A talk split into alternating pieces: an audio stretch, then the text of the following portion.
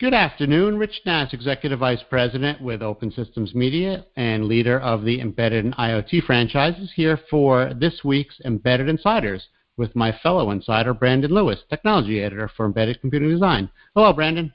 Hey, how you doing, Rich? I am doing pretty good, pretty good. I uh, just came back from Dallas for the I A R uh, I A R Systems Developer Conference. As you know, we're hosting these uh, these one-day events around the world, and this week was Dallas, and it was pretty interesting. They had about twenty, twenty-five people there, and um, they were really getting into it. The questions folks were asking, it was obvious that they're in mid-design and and they needed some help. So it was it, it was encouraging. So uh, how long were you there, and how involved were the I A R folks in it? Uh, I was there for a day. It's it's an event that runs from nine in the morning to one in the afternoon, and the I A R folks are uh, knee deep in it. Uh, they present, they walk around the room. S- since it's a small crowd, they can be pretty a- interactive with the people, and you know, say, hey, you know, why are you here? You know, what what is your problem?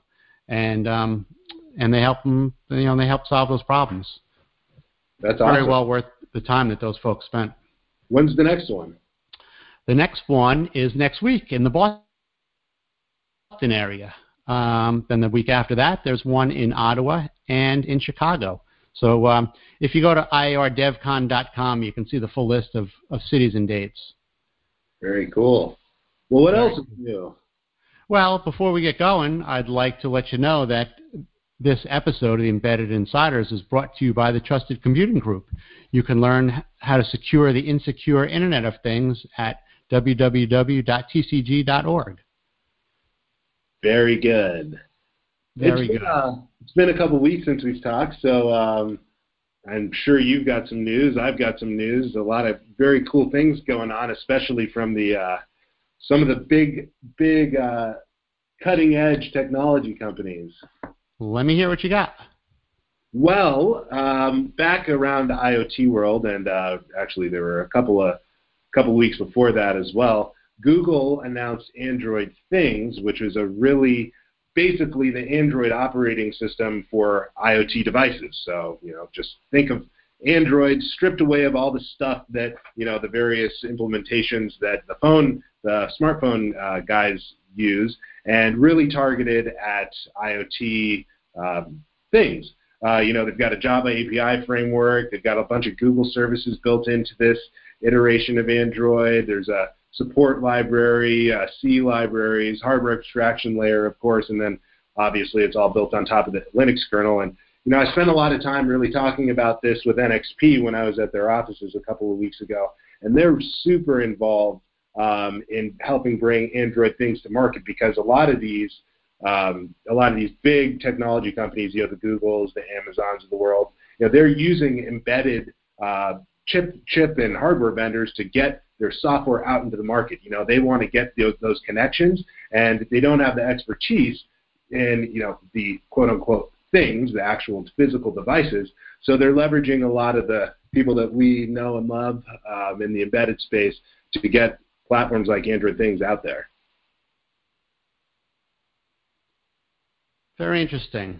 Very interesting. So what does that mean for the end developer? I mean, how much support are they going to get from these guys?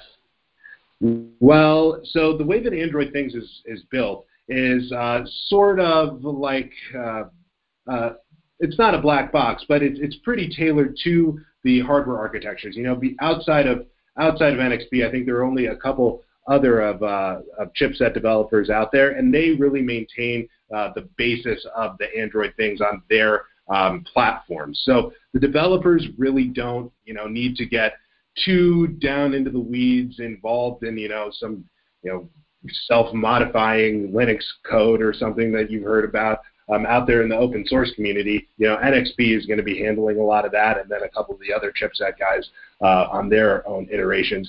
And this sort of plays into something that we've been talking about a lot, which is the fact that, you know, Android Things really seems like all of those app developers, um, you know, people developing web apps, it's just making it easier and easier and easier for them to develop a nifty little application, provide some services on top of this Android Things uh, uh, kernel that they're already familiar with probably, um, and deploy it out into the IoT. When it sounds like it's too good to be true, what does that mean? It normally is. But hey, you know, you gotta you gotta give it a shot. It's worth looking into. Okay, uh, I will look into it and give it a shot. That sounds pretty interesting, actually. I'm, I know I'm, I'm playing devil's advocate. It's you gotta. But what about you? Well, I had a piece of news cross my desk recently as as well with respect to Google. Um, they well, it's the Google Cloud, which is a subset of Google. They joined the LoRa Alliance. Um, didn't say much more than that, that they except that they joined. So I'm inferring probably more than I should into this, but um, that says to me that they want to own yet another network and be able to perform analytics on that network. And I think that that's really cool. If you're familiar with LoRa, it's a low bandwidth, low data rate, frankly, not that much data. But if, if you dump uh, some sort of cloud infrastructure onto that, Um, and then have the ability to do analytics, which can't be too hard because of the amount of data, um, you've upped the usefulness factor of LoRa significantly. Yeah, this seems um, this seems like there may be like a, a grand plan coming together here in, in some sense. You know, on my on, on my travels, I find out about Android Things that gets deployed down onto these devices. I, I'm pretty sure that N X P is a member of the LoRa Alliance, so you know you've got the, the the communications infrastructure there on the device itself, and now Google's entering the LoRa Alliance. Um, it looks sort of like a bunch of sockets that might be pumping data back into the Google Cloud, huh? You think that it's that these things are related, or it's just coincidence? uh, I think that they may be related. You know, how is Google really going to make its money? Uh, you know, Google is is really worried about you know. From the IoT standpoint, is you know hosting a bunch of data in their cloud platforms. Wouldn't you agree? Well, you know they want to host everything. They, you know they get paid by storage. Exactly. So the best way to do that is to get a bunch of Android devices out in the field and start pumping a ton of data back back into your storage infrastructure.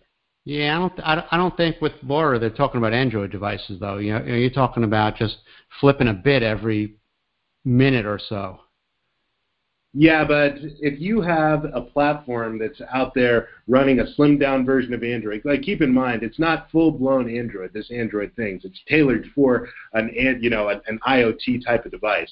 So if you got a you know billion things flipping a bit, uh, you know that's that storage can add up. Yep, that is definitely true. Definitely true. All right. Well, I'm sh- I'm sure there's more to come on that. Like I said, I just saw the announcement. I haven't done any probing yet. And they haven't really announced anything yet with respect to that. So I'm sure we will be hearing more. Definitely will. Okay. All right.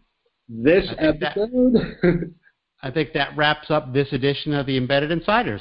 Yep. This episode is brought to you by the Trusted Computing Group. Learn how to secure the insecure Internet of Things by visiting w w w dot trusted computing group dot org. And that was Brandon Lewis with Embedded Computing Design. Thanks, Rich. And then you say who I am. Oh, that was Rich Nass of Embedded Computing Design. Thank you. Have a great day, Brandon. You too, Rich. Bye.